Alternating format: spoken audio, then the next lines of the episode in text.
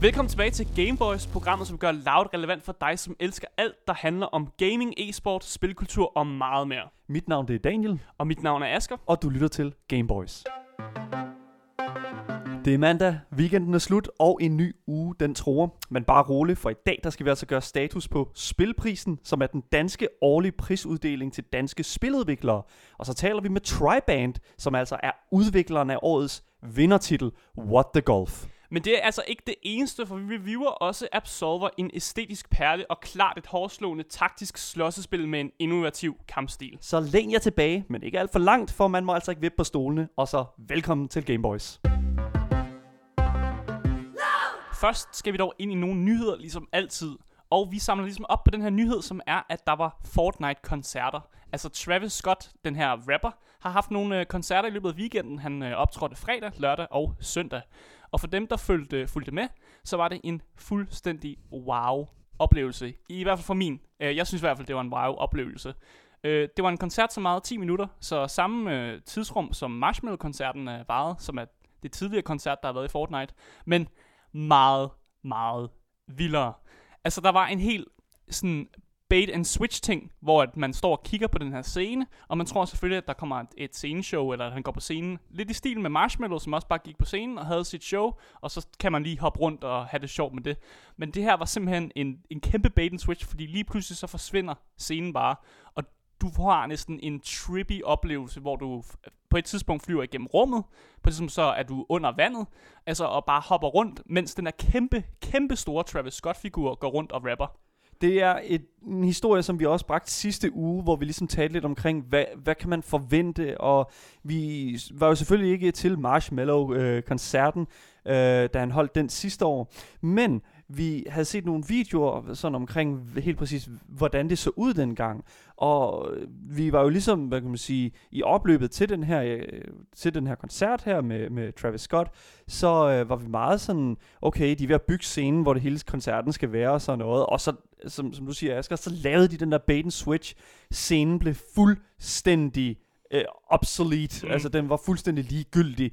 Fordi pludselig så står den her kæmpe store rapper pludselig inde på, det, på uh, Fortnite-mappet mm. og kaster rundt med dine karakterer og uh, laver kæmpe store eksplosioner og mm. kæmpe lysshow.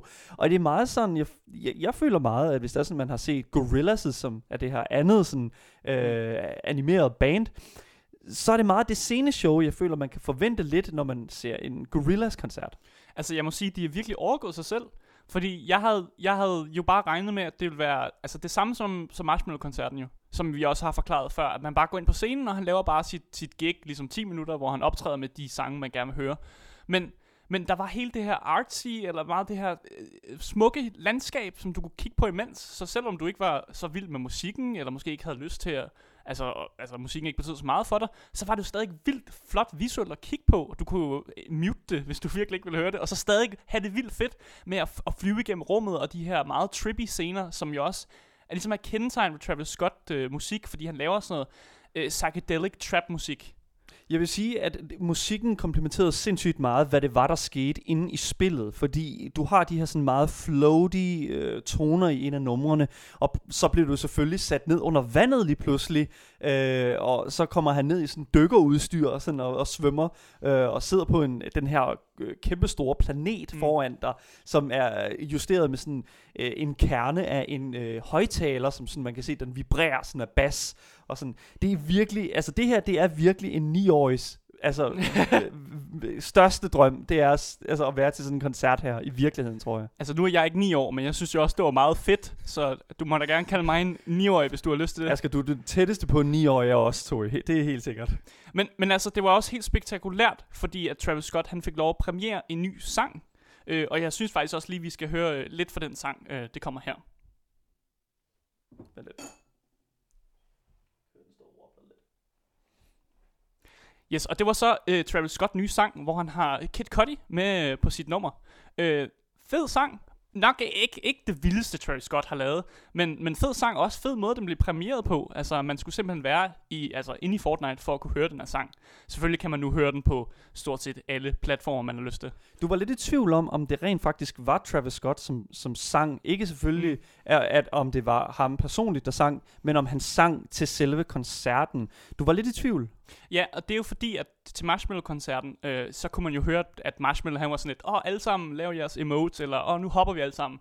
Men til den her koncert var der altså ikke nogen fan-interaktion, eller der var ikke rigtig nogen interaktion med, med dem, der sad med.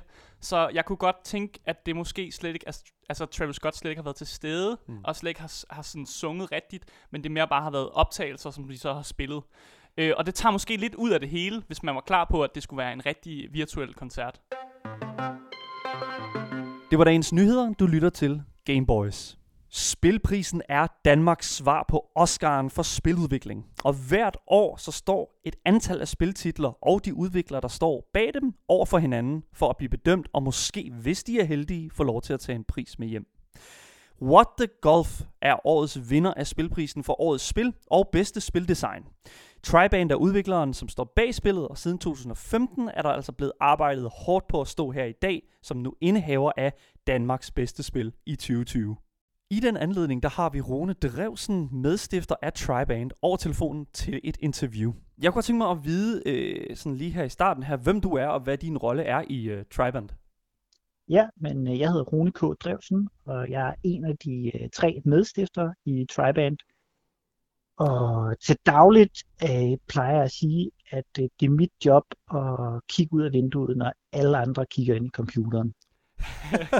hvad, hvad, altså, hvad betyder det helt specifikt? Det betyder, at, at det betyder, at jeg kan ikke kode, så det er de andre, der koder, og altid været dem, der har kodet. Og så er vi jo så langsomt vokset fra at være tre personer til at være, ja, vi er oppe på at være tretten personer nu, ja, det er vi. Okay. Og vi er faktisk i gang med at ansætte nogle flere. Så øh, i starten øh, var man jo nødt til at lave alting selv, men jeg kom så endt med at, at komme til at sidde med det meste af marketingen og sådan noget. Men altså, det, der, vi har stadig utrolig mange overlap, så vi, vi udvikler også spillene, og alle blander sig sådan set i alt stadigvæk, så øh, det er ikke så specialiseret endnu. Men det kan være, at det ender med at blive det. Hvis det er, at vi kigger på TriBand som sådan rent størrelsesmæssigt, nu sagde du, at I lige har, altså I startede relativt få, og nu er I begyndt lige så stille at tage flere, altså flere på her. Altså, hvor stor Hvor stor, altså, synes du, at, eller, hvor stor er, er, bliver TriBand? Jamen, det er jo svært at sige, hvor stort det bliver. Jeg tror, øh, i år, der øh, satser vi med, at vi max skal op og være de der tyve mennesker. Mm. Ja, altså, det er jo en relativt sådan, en god portion mennesker, som kan sidde og, hvad kan man sige, og være i gang med at udvikle. Jeg, jeg kunne godt tænke mig at vide sådan, fordi at, at, allerede nu tretten mennesker, det er jo stadigvæk lidt over det, som...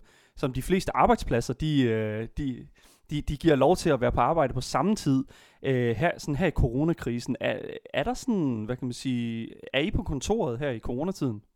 Nej, det er vi faktisk ikke. Øh, vi øh, indså faktisk øh, lige inden det blev offentliggjort, at øh, Danmark skulle lukke ned, så indså vi, at det nok var derhen. Så vi begyndte ligesom at forberede folk på, at de skulle arbejde hjemmefra, og så to dage senere, da vi havde ligesom har truffet beslutningen om, at nu skulle folk arbejde hjemmefra, så gik det kun fireogtyve timer, og så blev Danmark lukket ned. Nej. Så det var sådan et eller andet sted utrolig heldigt. Mm, hold da øhm, op. Ja. Ja.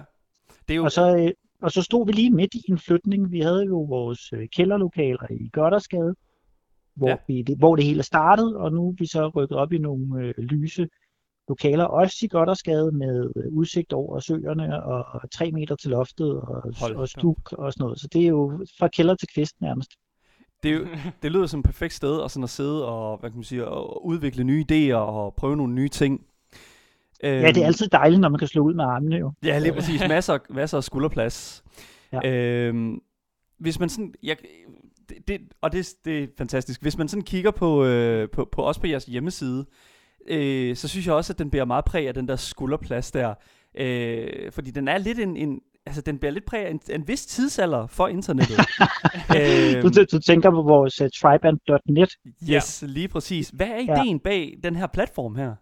Jamen altså, den er jo lavet med et glimt i øjet, og den er lavet, så den ligner noget fra midt halvfemserne med øh, originale giffer fra dengang, og øh, er sådan en counter, der står nede i bunden og bare blæser derud af, hvor mange besøgende, der har været på hjemmesiden og sådan noget. Så den er, den er lavet bevidst øh, morsom, øh, også fordi at vi tænkte, at hvis vi skulle være flere, så, øh, så skulle det jo helst være folk, der var morsomme og kunne se det sjove i, i den hjemmeside. Vi har faktisk fået mange henvendelser fra folk, som har spurgt, om de skulle lave vores hjemmeside, øh, som ikke har forstået humoren i det. Så. Er det rigtigt? Men altså, jeg tror, jeg tror også, at inden for ikke så lang tid, så kommer vi til at opdatere den. Den anden er hyggelig, men altså, når man øh, er en virksomhed med vokseværk, og øh, man skal til at lave de store kontrakter og sådan noget, så skal der også være sådan lidt, jeg ved ikke, om man skal kalde det en business-del eller sådan et eller andet, men det skal i hvert fald se, se nogenlunde seriøst ud, for at folk gider at tage en øh, alvorligt. I skiller jer i hvert fald ud, det kan man, altså... Det kan man jo sige, og altså, ja, jeg, jeg ved ikke, jeg synes, det har en vis øh, form for sådan selvanerk- mm. selvanerkendelse, at vi er, øh, altså noget personlighed. Altså, det, jeg synes, det er vildt fedt at øh, se en, en, en udvikler med, med flavor og med humor. Jeg synes, det er mega nice, og det, det skal I satme med have. Tak. Det skal I satme med have. Altså, den komplementerer også rigtig meget, som det der, uh, What the Golf jo også prøver at ramme, den der lidt, lidt mærkelig niche-humor, som er i, det, i, i, at man godt forstår det, hvis man... sådan kender til den måde, internettet så ud i halvfemserne og, og start to tusinderne. jamen, jamen, der er jo altså, der er jo masser af nostalgi i spillet, kan man sige, fordi det er også lidt en hyldest til, hvordan at internettet var i halvfemserne med alle de her flashspil, som folk bare sad og lavede, fordi at de havde lyst til det. Og så nogle af dem tog to minutter at spille, og nogle af dem tog ti minutter at spille, og de var alt sammen fyldt med øh, vildskab og kreativ energi og, og humor. Og det er, jo, det er jo i virkeligheden det internet, som vi alle sammen længes efter i virkeligheden. jeg, jeg kan kun nikke anerkendende til, hvad du siger. Men jeg vil sige, det her med Spilprisen, det er jo en relativt stor, et relativt stort event her i Danmark faktisk for, for jer danske spiludviklere. Er events som Spilprisen altså meget vigtig for, altså for industrien, føler du? Altså, den er vigtig for industrien, fordi det er sådan lidt en stor fætter-kusinefest, så man får lige uh, touchet base med alle de andre og snakket med dem og set de nye ansigter og sådan noget. Og det, og det er jo svært her, når den, er, når den står på corona og mm. Spilprisen foregår online. Så, så den del af det, kan man sige, den, den savner vi selvfølgelig rigtig meget. Så der må vi jo håbe, at det her det stopper på et tidspunkt, så vi kan få en lejlighed til at ses. Ja, men, ellers, men ellers tror jeg, at mest Spilprisen for os betyder, at det bliver lettere at forklare øh, til familiefrokosten eller til familiemiddagen, hvad sønsten det egentlig er, man laver. Fordi at, øh, der er mange, som spørger, jamen, kan man leve af det? Og computerspil, så har de sådan en eller anden forestilling om, at det er noget dybt, dybt useriøst. Og øh, ja, det, det er bare en fase, ikke? Mm. Altså, jeg har også øh, svært ved at forklare mine forældre, at jeg sidder og laver øh, gamer-radio. Så jeg tror, vi er ja. lidt i samme båd. Ja, men, men på en eller anden måde, så er det jo lidt nemmere for dine forældre. De kan trods alt åbne for radioen, så kan de høre, at du siger noget. Så mm. kan det godt være, at de ikke forstår, hvad du siger, men du, altså, det virker jo som, trods alt, som om du findes. Vi, vi producerer jo i princippet bare noget til ingenting. Ikke? Altså, vi kunne, altså, jeg tror, vores spil nu er i hvert fald spillet tre millioner gange, og vores forældre og familie, de tænker jo stadig deres. Du skal bare give dem hjemmesiden. Det er genial repræsentation. Ja, altså noget af det, som øh, vores øh, familie og venner er mest stolte af, det er, hvis man kommer sådan i Metro Express eller i Politiken mm. eller sådan et eller andet. Det er virkelig stort. Ikke? Så er det lige meget, om du er i Forbes eller Vice Magazine eller ja, ja, vinder en eller anden fancy amerikansk pris. Det giver de ikke så meget for. nej, nej, men altså, det skal man jo også respektere, ikke? Mm. Øh, jeg kunne godt tænke mig at vide, altså... Øh, hvordan blev I inkluderet i, i sådan Spilprisens øh, hvad kan man sige, søgende øje? Jamen, Spilprisen fungerer på den måde, at øh, den, man ligesom man sender sit spil ind, når man synes, man har lavet noget godt. Øh, og så, kan, så er der sådan en masse regler for, at det skal være udgivet det pågældende år, og sådan og sådan og sådan. Og så er der nogle forskellige kategorier og sådan noget. Så man, man kan sige, at man, man udtager sig selv, så selv bliver det ligesom sendt ind, og så er der nogle dommere eller en jury, som kigger på det og vurderer det, og ligesom siger, jamen, de skal indstilles til de her priser, eller de skal indstilles til, ja, hvad ved jeg. Ja. Så, så det er sådan, det fungerer, ja. øh, og det gør det med de fleste af sådan nogle spilpriser. Man skal, altså, hvis man ikke selv sender noget ind, så øh, vinder man aldrig en pris. Nej, for I, I vandt jo faktisk to priser for, altså, jeres spil What the Golf. Hvis vi lige prøver at starte med den ene, den her bedste spildesignpris. Ja. Hvad betyder sådan en pris for jer som firma? Du fortalte lidt, hvad det betyder for dig personligt og med din familie, men hvad betyder det for jer som, som spiludviklere? Jamen altså, jeg tror, det er en kæmpe stor anerkendelse til Tim Garbows, som er en af de tre stiftende medlemmer, og som ligesom er ham, der har siddet med fingrene længst nede i bolledejen, og, øh, og ligesom har gået mest op i spildesign. Så for ham tror jeg, at den pris er ingen tvivl om, den er, den er den vigtigste. Og, den, og jeg tror også, at den pris er sådan lidt øh, blærerøvsprisen, ikke? Det viser, at man har turde gøre noget nyt, og man rent faktisk har taget øh, computerspil i en ny retning. Så den, er, altså, den pris er jo super vigtig. Ja, og, og hvor lang tid er det egentlig, I, I har brugt på ligesom at forme det her What the Golf-spil? Altså, hvor lang tid har det ligget i ovnen, før det, Jamen, før det kom ud? Ja, vi startede på What the Golf for tre år siden, og da vi startede, så spillede meget, meget anderledes ud. Vi havde sådan en forestilling om, at det skulle hedde Golf versus. Evil øh, dengang, og det ligesom var, øh, de skulle lave et golfspil, øh, som skulle tage, tage pis på Dark Souls, og så skulle det hedde The Dark, eller skulle tage pis på Dark Souls. Ja, mm. du kan så høre, jeg er helt, øh, helt golfblind, ikke? Ja. Men altså, så, så og øh, bylinen var sådan The Dark Holes of minigolf. Det var sådan, sådan det startede. Og der fandt vi lynhurtigt ud af, at det var simpelthen for dystert at arbejde med det univers, og det passede os ikke særlig godt, og vi følte, at vi havde brug for noget, der var mere let, mere lyst og mere humoristisk.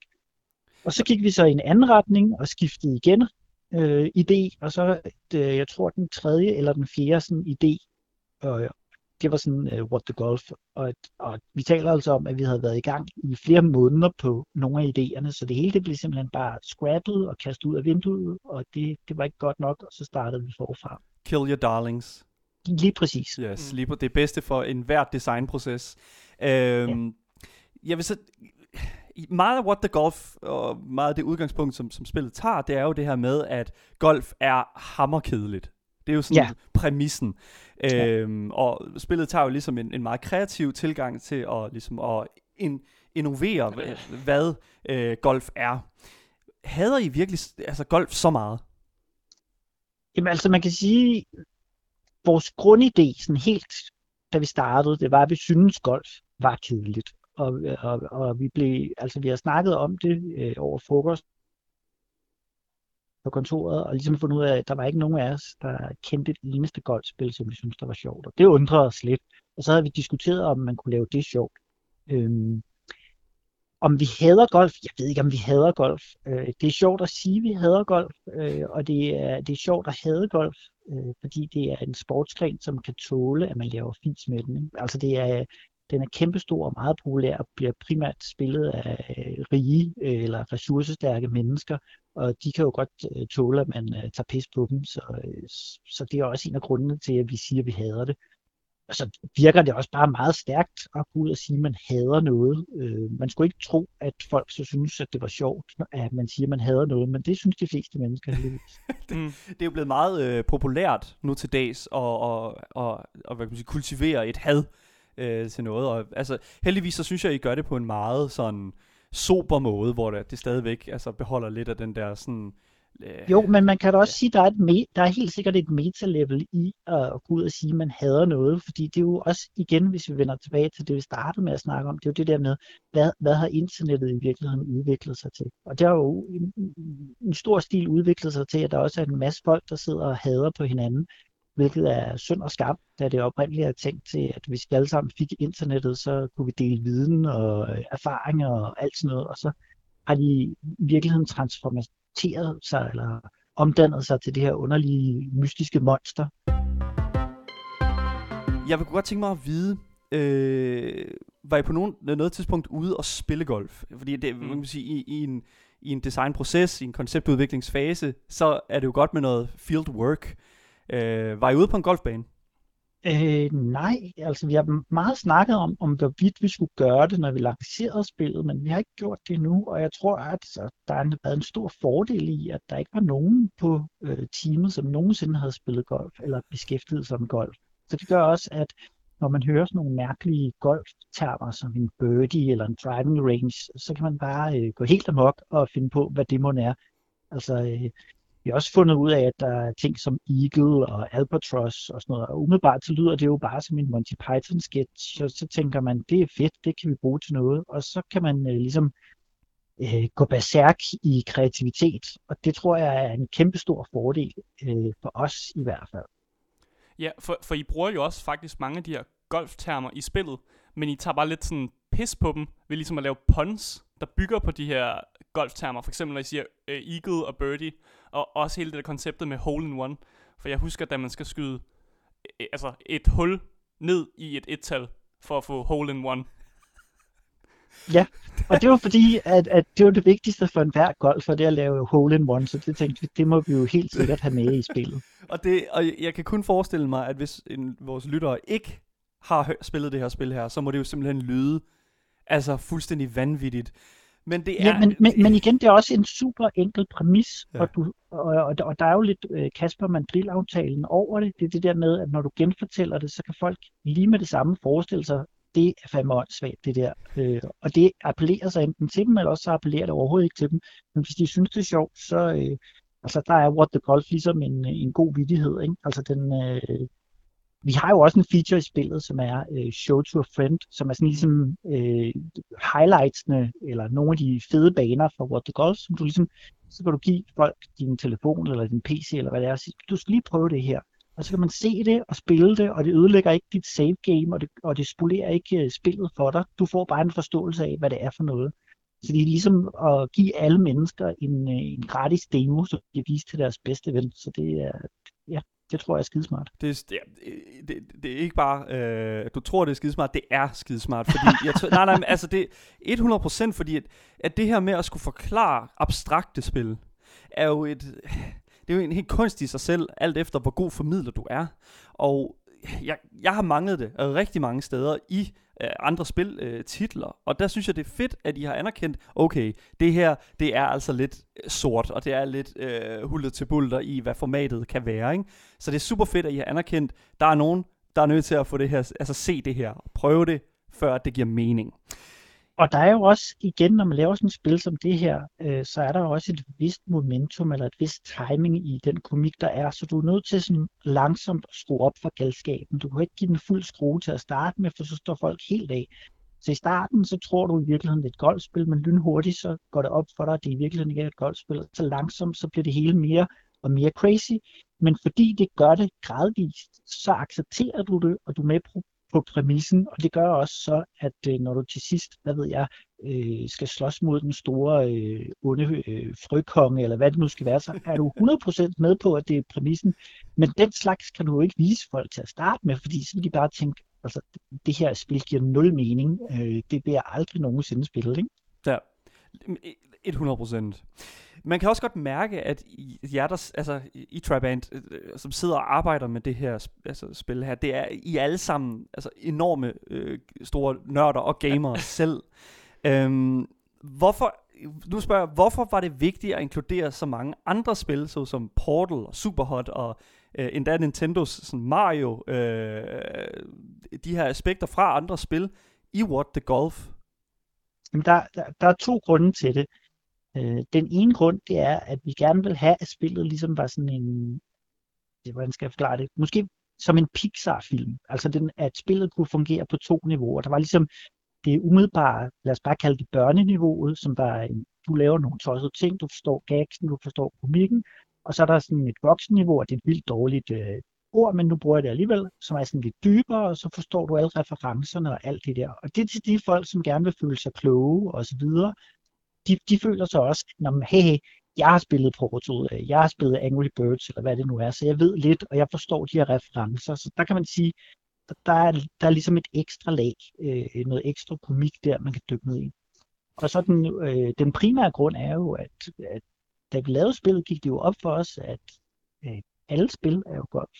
Altså øh, i bund og grund, ikke? Altså Super, Super Mario er golf. Du starter et sted og slutter et andet sted, og undervejs skal du redde en prinsesse, men i princippet er det bare golf, og Counter-Strike er også golf. Øh, der er der bare nogle golfere, som hedder nogle terrorister, og de skal placere en bold, som hedder en bombe, men i bund og grund, så er det også golf. Øh, så alle spil er i bund og grund golf, Og øh, jo, jo mere vi blev ved at banke på det, jo mere gik det op for os, at livet er jo bare golf. Altså. Du starter et sted, og lige meget hvad du gør, så ender du i et hul. Så ja. Jeg, jeg, jeg, jeg sidder og kigger over på Daniel, og han ser ud som om, at du lige har sprængt hans hjerne i luften ved at fortælle ham, at alle spiller golf. Oh, det, altså, det, altså du, du, jeg var med så langt, at, at, at alle spil var golf, men da du begyndte at begå det ud i, sådan, i virkelighedens liv, og sådan, så er jeg bare sådan, oh no, here we go. øhm, altså, oh, for satan, mand. Hva, hvad fanden siger man til det, ikke? Altså... Jamen altså, det, et eller andet sted kan jeg jo hundrede procent følge dig, altså, mm. og, og det er jo en genial altså, måde at sælge uh, What the Golf på, som værende den absolute uh, mening med livet. Um, men i forhold, til, i forhold til brugen af de her andre I P'er her, har I nogensinde følt, at I skulle, skulle passe lidt på? Øh, jeg vil sige, der hvor vi har haft den største bekymring, og hvor vi ikke har spurgt om lov, det var faktisk med Nintendo. De andre har vi stort set alle sammen snakket med, og de har sagt god for det. På et tidspunkt så stod jeg på en, øh, på en spilkonference, der hedder I G X i England, og så havde vi et, øh, et showcase-spil, som minder meget om det der show to friends-feature, vi har i spillet. Mm. Og der øh, står der så en ældre herre, og han øh, er på en anden, der spiller det, og jeg forklarer om spillet, som man nu gør. Og der nåede vi så til Superhot-banen, og så, øh, så jokede jeg med, og jeg håbede ikke, at de, de ville sagsøge os. Og så grinede han, og så sagde han, nej, øh, tag det roligt, jeg er deres advokat, de har ikke tænkt sig at sagsøge os. De, el- de elsker det. De sagde, de, sagde, de sagde, hvis de nogensinde selv skulle have lavet et uh, Superhot golfspil, så skulle det have set sådan noget. Så uh, det var en kæmpe ros. Nej, det er da fuldstændig vanvittigt. Ja. Hold nu kæft, et sammentræf. Ja. Jeg må også sige, at øh, nogle af de der Superhot-baner, det er faktisk også nogle af de sværeste baner i spillet. I, især ja. Når de bliver real-time. Øh, altså, ja. Jeg var virkelig dårlig. Altså, det er, det er veludført, og der er helt klart noget... Øh, altså, det, det er utroligt, hvordan I har kunne få alle de her sådan, sådan velkendte I P'er med ind, uden at det bliver totalt et rip-off. Mm. I gik, I gik jo også hjem med det, som man nok kunne beskrive som førstepræmien for Spilprisen, altså det her årets spil. Øhm, hvordan var konkurrencen sådan? Havde, var I nogensinde i tvivl om, at, at I ville vinde årets spil? Man er jo altid i tvivl. øhm, altså, der er jo ikke noget, der er hundrede procent noget som helst, men altså, vi havde da været slemt skuffet, hvis vi ikke havde vundet den, det vil jeg da gerne indrømme. Altså, vi havde også gjort det sådan, så vi havde sendt en flaske champagne ud til alle vores ansatte, og så havde vi skrevet uh, What the Award på takkekortet, og så, uh, så kunne man jo drikke den alt efter, om vi vandt eller vi tabte. Uh, så, så selvfølgelig håbede vi på at vinde, men vi var jo ikke sikre på det, det vil jeg ikke sige. Men, men altså, jeg, jeg kan godt lide det, fordi I sender jo alligevel ud, der er en vis sådan selvtillid øh, til stede, ikke? Altså, og, og, altså, og det er lidt ballsy, og nu har jeg også, vi har jo også set, da, da I vandt årets spil, og ja, så I sad jo alle sammen med, med shades på, solbriller, og, og, og altså, og, og så rigtig hurtigt ud. Ja, men det var, det var jo pudsigt, fordi at øh, os tre øh, stifter, vi har jo sagt til holdet, at det, at det, det synes vi altså, de skulle gøre, for det var dem, der har lavet spillet, så, så må de sige pænt tak, eller hvad de nu vil. Så vi var jo også spændt på, hvad der ville ske. De kunne have fundet på hvad som helst, hvis vi havde slået den. Altså. Så vi vidste ikke, de ville sidde med shades på, så det var jo det var en glædelig overraskelse. Nej, det er simpelthen... Jamen, altså, det, det, og, altså igen, jeg synes, det komplementerer rigtig meget jeres humor og jeres personlighed som udviklere. Det er hundrede procent kun en, en, en voldsom fed ting. Men øhm, altså, når man skal ja. lave spil, som er på kanten af, af kortet, som What the Golf i virkeligheden er, jeg, jeg siger... altid det, vi er derude i ukendt territorie, hvor at der måske er drager, og måske er der ikke drager, så, så skal man jo også have noget mod, fordi man skal jo, vi prøver i virkeligheden at rykke, hvad kan man? Og vi har jo altid sådan en intern regel om, at de spil, som vi laver af TriBand, skal helst få nogle andre til at sige, why didn't I think of that? Og det, det vil sige, at ideen eller præmissen behøver ikke at være særlig kompliceret, men det skal i virkeligheden være noget nyt.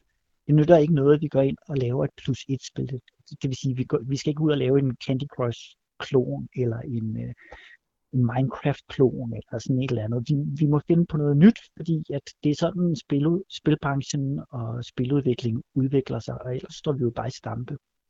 de fleste har jo også en forestilling om, at mobilspil, det er bare sådan en maskine, man bygger, og så kaster du en dollar ind i den ene ende, hvor du køber en masse folk og en masse reklame, og så får du en dollar og to cent ud i den anden ende. Og hvis du kan lave sådan en maskine, som kan gøre det, så mener de så, at de lavede et fantastisk spil. Og den type spil, synes jeg jo bare er noget bras. Altså, og verden bliver jo ikke, den bliver jo ikke bedre af det, og vi giver ikke nogen noget. Altså, så stjæler man jo bare folks tid. Oh my god. Det er simpelthen så rigtigt, og det er, altså, det, ja, ja, jeg ved sgu ikke, altså, jeg, jeg sidder også tit og, og tænker meget sådan, altså, hvor, altså, hvor er det, min energi ryger hen, og hvorfor er det, at jeg sidder her, mm. og, og jeg synes, at der er... Men det gør du jo, det gør du jo, fordi du synes, det er sjovt, og det, altså, du kunne lægge, du kunne lægge puslespil, eller noget andet øh, tosset i stedet, men, men spil kan jo bare noget, og det må vi jo bare anerkende, og, øh, og det er her for at blive. Det er der ingen tvivl om, og der er, jeg er sikker på, at de kommende generationer kommer til at spille meget mere end os, så selvfølgelig skal vi da lave noget kvalitet til dem, de skal ikke have noget bras. Det lyder godt, det lyder rigtig, rigtig godt. Jeg har øh, lige her på, øh, på falderæbet lige et spørgsmål. Altså lige nu, så kan spillet, øh, kan spillet selvfølgelig fås på øh, mobil devices, øh, men det kan også fås på Epic Games Store. Ja. Hvorfor vælger man som udvikler at udgive et spil på én platform ad gangen? For I har jo en altså coming tyve tyve status på Steam. Hvor, ja. Altså hvorfor hvorfor kun på Epic Games Store? Det var fordi det gav os en masse penge. There you go. There you go. There, um, ja. Altså det er jo det er jo en ærlig sag et ja. Eller andet sted, ikke? Det, altså Epic øh, var i gang med at udvikle deres platform, og jeg tror det de gjorde, det var at de gik rundt og så hvilke spil havde klaret sig godt på øh, på sådan nogle crowdfunding-kampagner, og hvilke spil var der boss omkring. Så kontaktede Epic dem og sagde, hey, kan vi købe jer til vores nye platform, og det bliver eksklusivt et år, og så sagde vi, jamen det, det kan I godt, fordi altså, det, er, det er money in the bank, sådan, og, så at sige, altså de garanterer sådan et minimumssalg i virkeligheden, de siger, jamen, jamen her penge for minimum solgt x antal kopier, og det kunne vi jo se, at det gjorde bare, at vi kunne sikre studiet øh, det, det næste lange stykke tid, og vi skulle ikke øh, ud i en usikker Steam-launch, hvor vi skulle sidde og bide negle og dø af stress. Øh, og det gør jo så, at når vi så lancerer på Steam, jamen, så kan vi gøre det med is i maven, for der er ingen tvivl om, at vi skal også på Steam. Og vi fik en masse røg for det, og der var en masse folk på Steam, der blev rigtig sure, og øh, de folk, der havde været med i vores crowdfunding-kampagne, dem skrev vi alle sammen til og sagde, nu skal I høre, øh, vi har fået den her deal fra Epic, og det har vi sagt ja til, og I har fået låning på en Steam-key, øh, og den skal I nok få. Her der er en Steam-key, og her der er en Epic-key, men I skal være opmærksom på, at spillet kommer først ud øh, om et år på Steam, men der ligger allerede en, øh, en version af det, øh, som I kan spille på Steam. Den er bare ikke til salg, og den kommer ikke til salg før om et år. Så altså et eller andet sted, så var alle jo glade for de folk, der havde fået låning på, og de fik det på Steam. De fik det sådan set på Steam. Så var der en masse af de folk, som der gerne ville have købt det på Steam, men som ikke havde været med i crowdfundingen, som så blev vildt sure og vildt mopsede, og så er vi tilbage til internettet, der går i selvsving over et eller andet. Men altså. Ja, ja. Jamen, altså hundrede procent. Altså, jeg synes, fordi udefra set, så kan man, altså, vi kan jo kun se den der fight, der ligger imellem Epic Games Store og Steam i øjeblikket. Ja. Men det lyder jo som om, at jeg, som sidder og udvikler på de her, til de her platforme her, At, at det er lidt mere en, en, en altså pain, kan man sige, at skulle øh, igennem en Steam, en Steam launch. Altså... Ja, jamen altså Steam launchen, det, altså vi skal huske på det her, det er en klient, som er blevet skabt i fordomstid, så folk kunne spille øh, Counter-Strike mod hinanden i multiplayer. Øhm, og den klient er vildt besværlig at bruge, og vildt træls at bruge, og så langsomt er der blevet bygget en masse flere features på, men når man, skal, når man sidder i den anden ende og skal uploade et spil til den, så er den træls. Altså, det er der ingen tvivl om. Men, men der, er, altså, der er ingen vej udenom. Det er det, det, det, man skal bruge, og det, ja, de skal nok blive ved med at være store. Ja, lige, lige her på faldrebet, inden vi slutter af, så står der jo på jeres hjemmeside, at I søger en V R-developer. Øh, ja. Er det fordi, der kommer et V R What the Golf? Øh, det er ikke sikkert, der kommer et V R What the Golf, men vi, skal, vi er i gang med en V R-prototype. Okay, mm. Der er noget at vente på der. Ja. Øhm, vi, som sagt, man kan jo, vi kan jo hvad kan man sige, få spillet på Epic Games Store, vi kan få spillet på Steam lige om lidt. Men, øhm, og, spi- Switch, og Switch. Switch, Switch endnu snarere. Switch er det næste. Switch er det næste simpelthen. Hvad, ja. kan, kan du give et øh, nogenlunde tidspunkt? I maj. i maj. Okay. Fantastisk. Det er simpelthen alt, hvad vi havde planlagt for dig, Rune. Det har simpelthen ja. været en, fanta- en, en kæmpe fornøjelse at tale med dig. Øh, og... Ej, fornøjelsen var på min side. Og kæmpe stort tillykke med årets spilpris, og du må virkelig øh, hilse hele... Teamet. Ja, hele teamet, mm, ja. Det skal jeg nok. Det, og det er vi er også enormt glade for spillet, kan vi sige. Vi har også spillet igennem. Det er godt. Det er godt. Jamen, øh, vi siger tak igen, og øh, du må have en god dag. Jamen, tak for det. Rune Drevsen, golffilosof og medstifter af TriBand, som er vinder af Spilprisen Årets Spil. Du lytter til Gameboys. Og nu skal vi over til ugens review, og i denne her uge, der har vi kigget nærmere på en særlig stærk modstander i kampspilgenren, nemlig Absolver.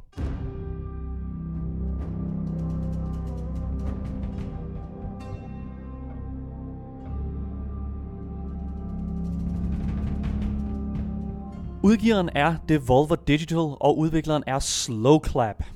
Plottet er relativt simpelt, hvis du ser det i overfladen. Du spiller som den udvalgte i en verden, der er lagt i ruiner efter en krig, og så er du øh, ligesom på din vej mod at slutte dig til The Absolvers, som er de her Avengers-typer, øh, som kæmper en kamp mod det onde. Asger, hvis vi går ind i den, det første kriterie her, som hedder overall tanker, øh, det segment, hvor vi ligesom prøver at tale lidt omkring sådan helhedsindtrykket. Hvad, hvad er dit helhedsindtryk af Absolver? Altså mit helhedsindtryk, det er bare, at jeg er vildt glad for spillet. Øh, det var lidt frustrerende i starten, fordi spillet ikke rigtig fortæller dig, hvordan tingene fungerer. Øh, men når du ligesom får regnet ud, hvordan tingene fungerer, så, så er det vildt fedt, fordi der er så mange customized muligheder, altså måder, du kan bygge din karakter på, og, og måder, du kan kæmpe på, og, og hvad for noget tøj og equipment, du kan give din karakter. Og, og det er fedt, fordi så kan jeg nemlig forme spillet efter min egen playstyle. Det er et spil, der åbner sig op øh, et sted nogle timer inde i, inde i playthroughet, føler jeg. Det er helt, altså min overall tanke er også, at jeg er altså tilfreds, men jeg har altså lidt fejl og mangler hister her. Jeg synes spillet er alt for tæt på inspirationskilden, og det er jo selvfølgelig spillet Dark Souls, øh, som From Software har lavet. Dark Souls er jo en, en genre nærmest helt i sig selv. Den ligger sig op af det, der hedder roguelike, mm. hvor at du er, er, spiller som en, en, en karakter, og så går du ud i, den her, i, i dine omgivelser, og så begynder du at slå på ting, og så optjener du nogle sjæle, og så når du har nok sjæle, så kan du level op ved et bonfire. Og det er meget det samme, føler jeg, i Absolver. Det er der, de har taget meget af deres inspiration fra. Og det kan godt fungere, men jeg, vil, jeg, jeg er meget, meget altså i midten her, kan jeg mærke. Mm. Men, men er det forkert at drage inspiration fra Dark Souls? For du siger næsten som om, at det er en dårlig ting, at man drager inspiration fra et, et, et allerede godt spil. Altså et, et spil, som vi, vi ved er, er godt. Men hvorfor er det forkert? Jeg føler, at det er forkert... Til, den, til, til en vis grad, fordi det, det, det er jo gjort godt på mange af de punkter, hvor at Absolver efterligner Dark Souls. Jeg synes, at hele bonfire-systemet fungerer godt. I Absolver er det noget, der hedder altars, hvor du kan sætte dig ned, hvor du kan heal op, og hvor du ligesom kan få et overblik over, hvor er du på, hvor er du henne, og sådan noget på mappet. Og det fungerer ganske fint. Jeg møder bare desværre en masse problemer, når det kommer til visse mechanics i spillet, og det kommer vi selvfølgelig ind i lidt mm. senere. Men ja, lad os gå videre til det første sådan, hovedkriterie her, det er selvfølgelig narrativet. Narrativet kører meget i baggrunden, og som sådan var jeg personligt ikke sådan just engageret i, hvad der skete. Verden er ødelagt, og jeg kæmper mig igennem ruinerne for at opnå min status som Absolver. Og altså, that's it. Det kunne faktisk godt have været lidt mere upfront med altså alt det der lore, som der tydeligvis ligger og gemmer sig.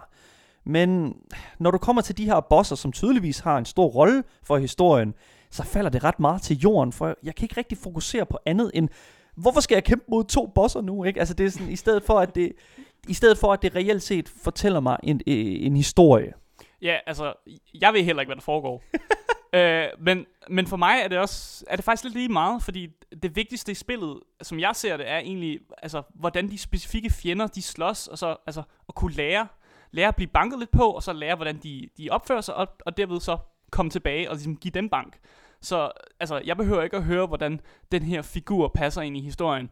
Jeg skal bare vide, hvordan den slås, så jeg selv kan banke den.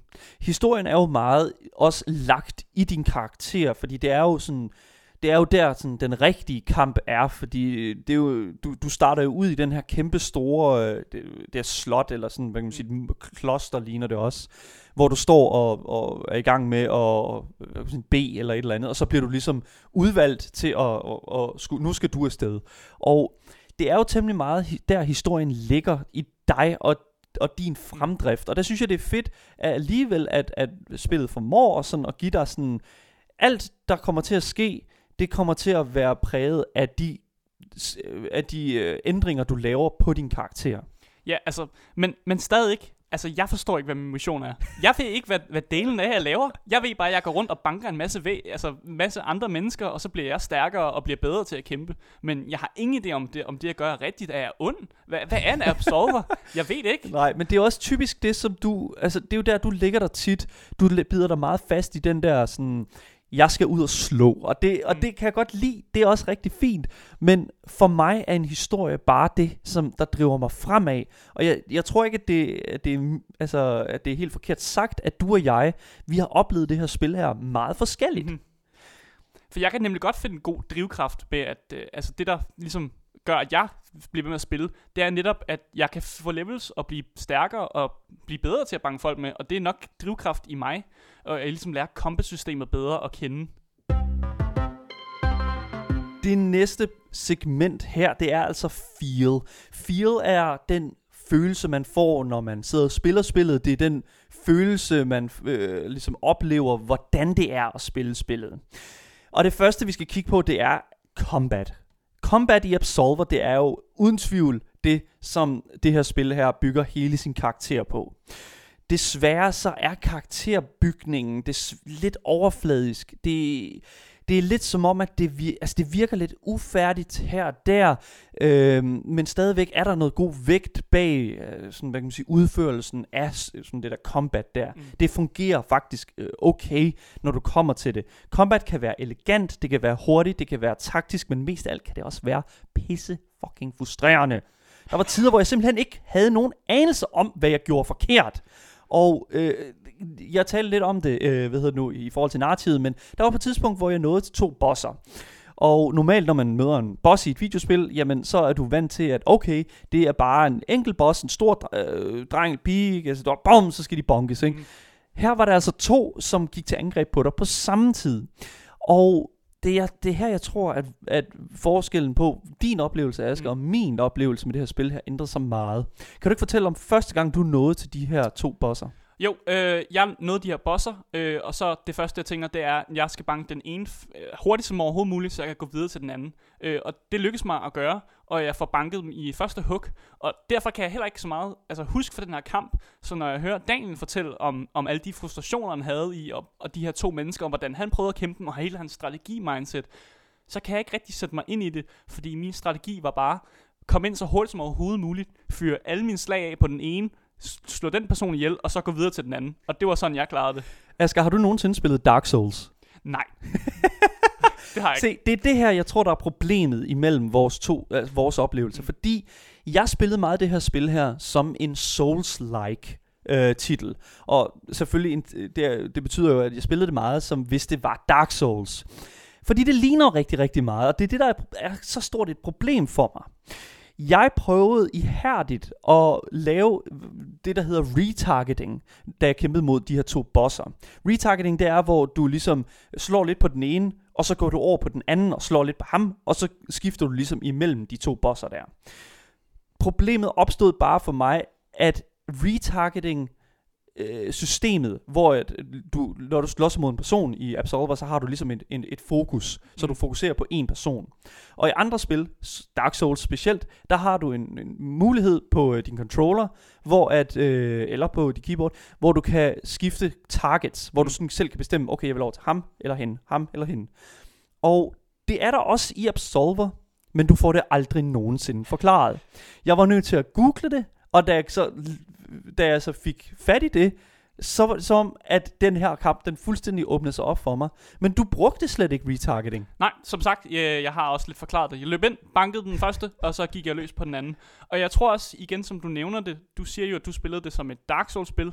Jeg tror mere, jeg spillede det, som når jeg ville spille Tekken, som også er et, et kampspil, hvor man, øh, man har nogle karakterer, og så lærer man de her karakterers combos, og så kan man bruge de her combos i spillet. Og det er lidt det samme med Absolvers. Når du får en, en, en forstand på, hvordan dine din forskellige combos øh, fungerer, og også hvordan man kan ligesom customize, hvad for nogle slag man har på, hvilke knapper, og i hvilket sådan, den måde, man ens karakter står på. Og når man får styr på det, Så, så er der bare sådan et flow i spillet, som gør det nemmere at, at fokusere på en karakter ad gangen, og ligesom bare banke den person, og så gå videre til den næste. Jeg vil så til gengæld sige, at når du så lander dine din, din punches, så synes jeg faktisk, at Absolver gør det rigtig godt. Mm. Ligesom jeg sagde i starten, der er noget vægt bag hvert eneste, hvad hedder det nu, sådan, hver eneste sådan punch, ikke? Ja, der er især vægt bag min karakter, fordi han har noget af det tungeste equipment på, han kan, og jeg puttede også alle mine, de her skill points, man kan have, dem puttede jeg alle i strength, så han er altså bare en stor, stor, stor dreng, der og, kan slå rigtig hårdt. Og det er netop der, hvor at forskellen også er på vores playthroughs, øh, nemlig at du spillede en meget tung, en meget sådan, hvad kan man sige, strength-baseret mm. karakter, som øh, fokuserede på at slå rigtig hårdt. Jeg spillede en meget hurtig karakter, som fokuserede på at gå ind og ud af combat, og sådan dodging og sådan noget, og det føler jeg virkelig, det fungerede super, altså virkelig, virkelig godt. Jeg var bare rigtig dårlig til det.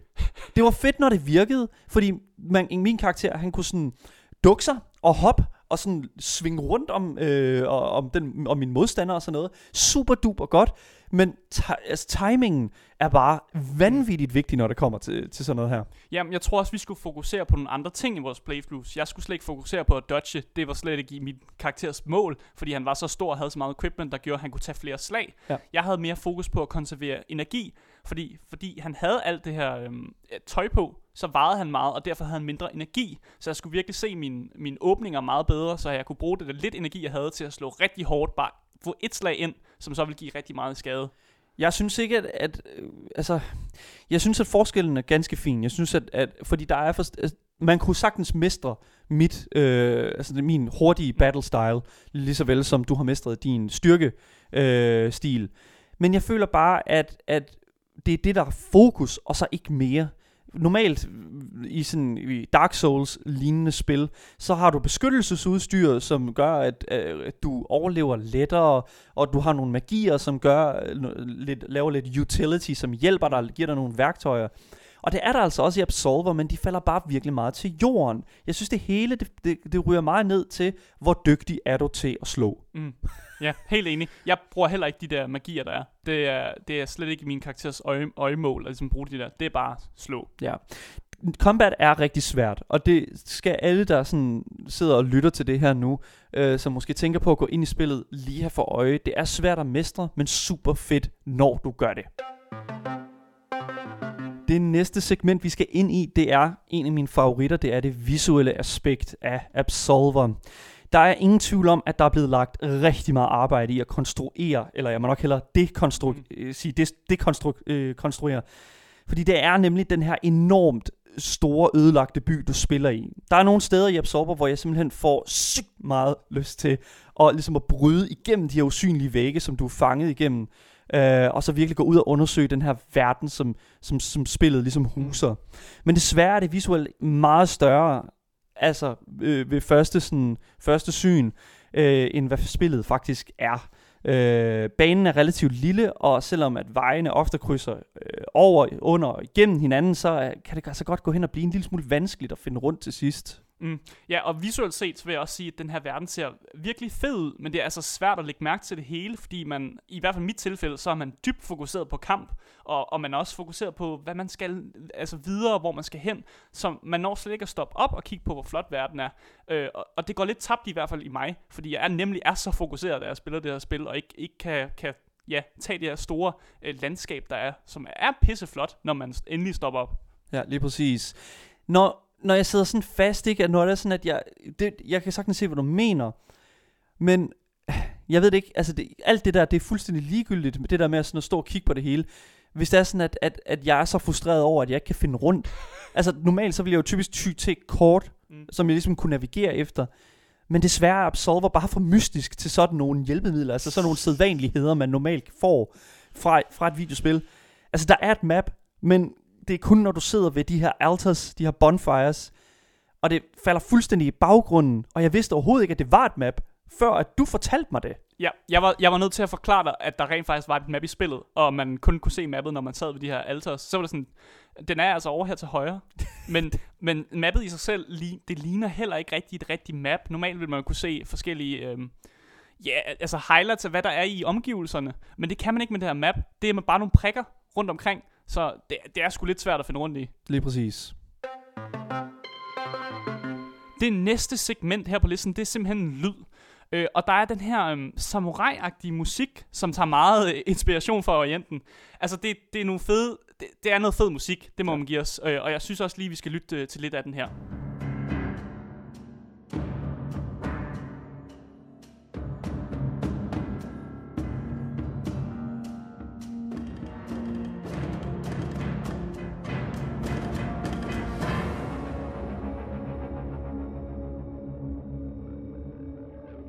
Det komplementerer kampstilen hundrede procent. Det er der slet ikke nogen altså, tvivl om. Det er nogle fede lyddetaljer. For eksempel, når man lige har øh, tæsket løs på nogle af øh, de der sådan, virkelig, virkelig irriterende øh, fjender der, og så trækker sig tilbage, så kan ens karakter godt finde på lige at crack deres knuckles. Mm. Sådan lige give den en god, øh, go- godt knæk der. Ja, eller deres hoved. Ja, lige præcis. Øh, og de kan også godt finde på lige at klappe støvet af deres hænder og sådan lige sådan... Der er, sådan, mm. der, der er tænkt over, at den her verden er beskidt, den her verden er rå, og øh, det kan man godt høre i det, der hedder Foley'en, det der virkelige verden øh, lyddesign. Ja, og, og det giver også en fed detalje, fordi når man for eksempel spiller andre kampspil, så når ens karakter har, har kæmpet løs masse og trækker sig tilbage, så går de tilbage i sådan en, en neutral stance, altså en neutral måde at stå på. Men i det her spil, så er det dynamiske med, at de, de ligesom laver det lille klap, eller de laver det der knuckle crack, som er mega fed lyddesignmæssigt, men også en mega fed detalje at have med.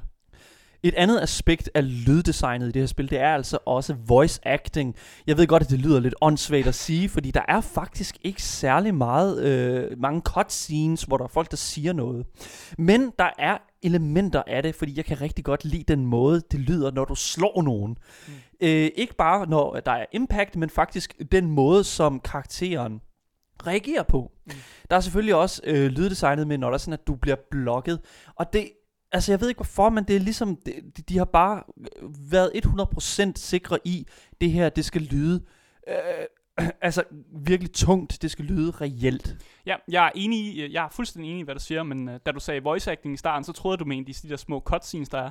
Men der, de snakker altså sådan en volapyk-sprog, ja. Som ikke giver mening, uh, og jeg ved ikke, hvor formidabelt det er. det, det lyder lidt italiensk, faktisk, mm. og en lille smule sådan... Øh, En lille smule sådan, det, det gamle Vatikan og sådan. Altså, jeg, jeg ved ikke helt, hvordan jeg skal øh, sådan, sådan præcisere det øh, sådan rent geografisk, men, men det er sjovt, hvordan de alligevel har valgt, fordi det selvfølgelig, at der er mange spiltitler, eller mange udviklere, som går ud, begiver sig ud i det her sådan med at lave et sprog for sig selv. Og jeg ved ikke, om det reelt set er et sprog, det her. For det kunne det jo sagtens være, mm. fordi at det har, der, har man jo både set med Star Trek, hvor øh, de har sproget det der Klingon. Klingon, ja. Ja, lige præcis. Og øhm, det, det er sådan en detalje, hvor det er sådan, at du får selvfølgelig undertekster, men det er fedt at få den der sådan, øh, den der sådan ekstra lille grad af øh, detalje. Verdenen er så dyb, at det har dens eget sprog også. Altså for mig gør det ikke alverden. Øh, jeg forestiller mig lidt det samme, som når man spiller The Sims, og de har deres eget sprog også. Det, det giver sgu ikke mig så meget. De må gerne snakke volapyk, men øh, ja, hvis du synes, det er fedt, så er det godt for dig, Dalle. Det sidste segment her på listen, det er altså konklusionen. Hvad er det, vi synes? Absolver er et kompetent fighting-spil, som har rigtig meget at komme efter for den dedikerede sådan, kampspils-fan. Men jeg kan se, hvor meget af den kritik, som spillet allerede har fået, altså kommer fra. Det er så tæt på Dark Souls, sådan rent game mechanic-mæssigt, at det til tider selv begynder øh, og, og sådan, og, hvad kan man sige, anerkende, at det er en Dark Souls-esk klon. Og så spiller jeg altså det som, at det vil være et Dark Souls-spil. Det fungerer fint, når det kommer til mappet, og når man sådan skal levele op og den slags, men når det kommer til kernen af spillet, som er kampen, så passer det altså ikke sammen. Så hvis du hader, når et spil holder dig i hånden, øh, så bør du altså købe det her spil. For Absolver kommer altså bare til at sidde og drikke gin and tonic, mens du er i færd med at drukne i børnebassinet. Det er altså så meget hjælp, du får her. Du lytter til Gameboys. Det var vores review af Absolver, et ganske glimrende kampspil til dig, der hader, når et spil holder dig i hånden. Men det var altså alt fra mig og Asger i dag. Det har været en fornøjelse at sende for jer. Vi vender stærkt tilbage igen i morgen, samme tid, samme sted, hvor vi skal give jer nogle indie-spil anbefalinger af Andreas Mijakin, som er med på telefonen. Så skal vi lave et anti-review også af Spore, og så har Asger anmeldt et digitalt brætspil. Det bliver sindssygt interessant, tror jeg. Men hvis du har noget at tilføje til dagens samtaler, hvis det er, at du øh, gerne vil vide mere omkring TriBands øh, årets pris, øh, eller hvis det er sådan, at du har noget at sige omkring Absolver, så skriv til os på gameboys snabel-a radio loud punktum d k eller ind på Instagram-accounten radio punktum loud punktum d k. Så vender vi tilbage til jer. I må have en fortsat god dag. Jeg hedder Daniel. Og jeg er Asger. Og du har lyttet til Gameboys.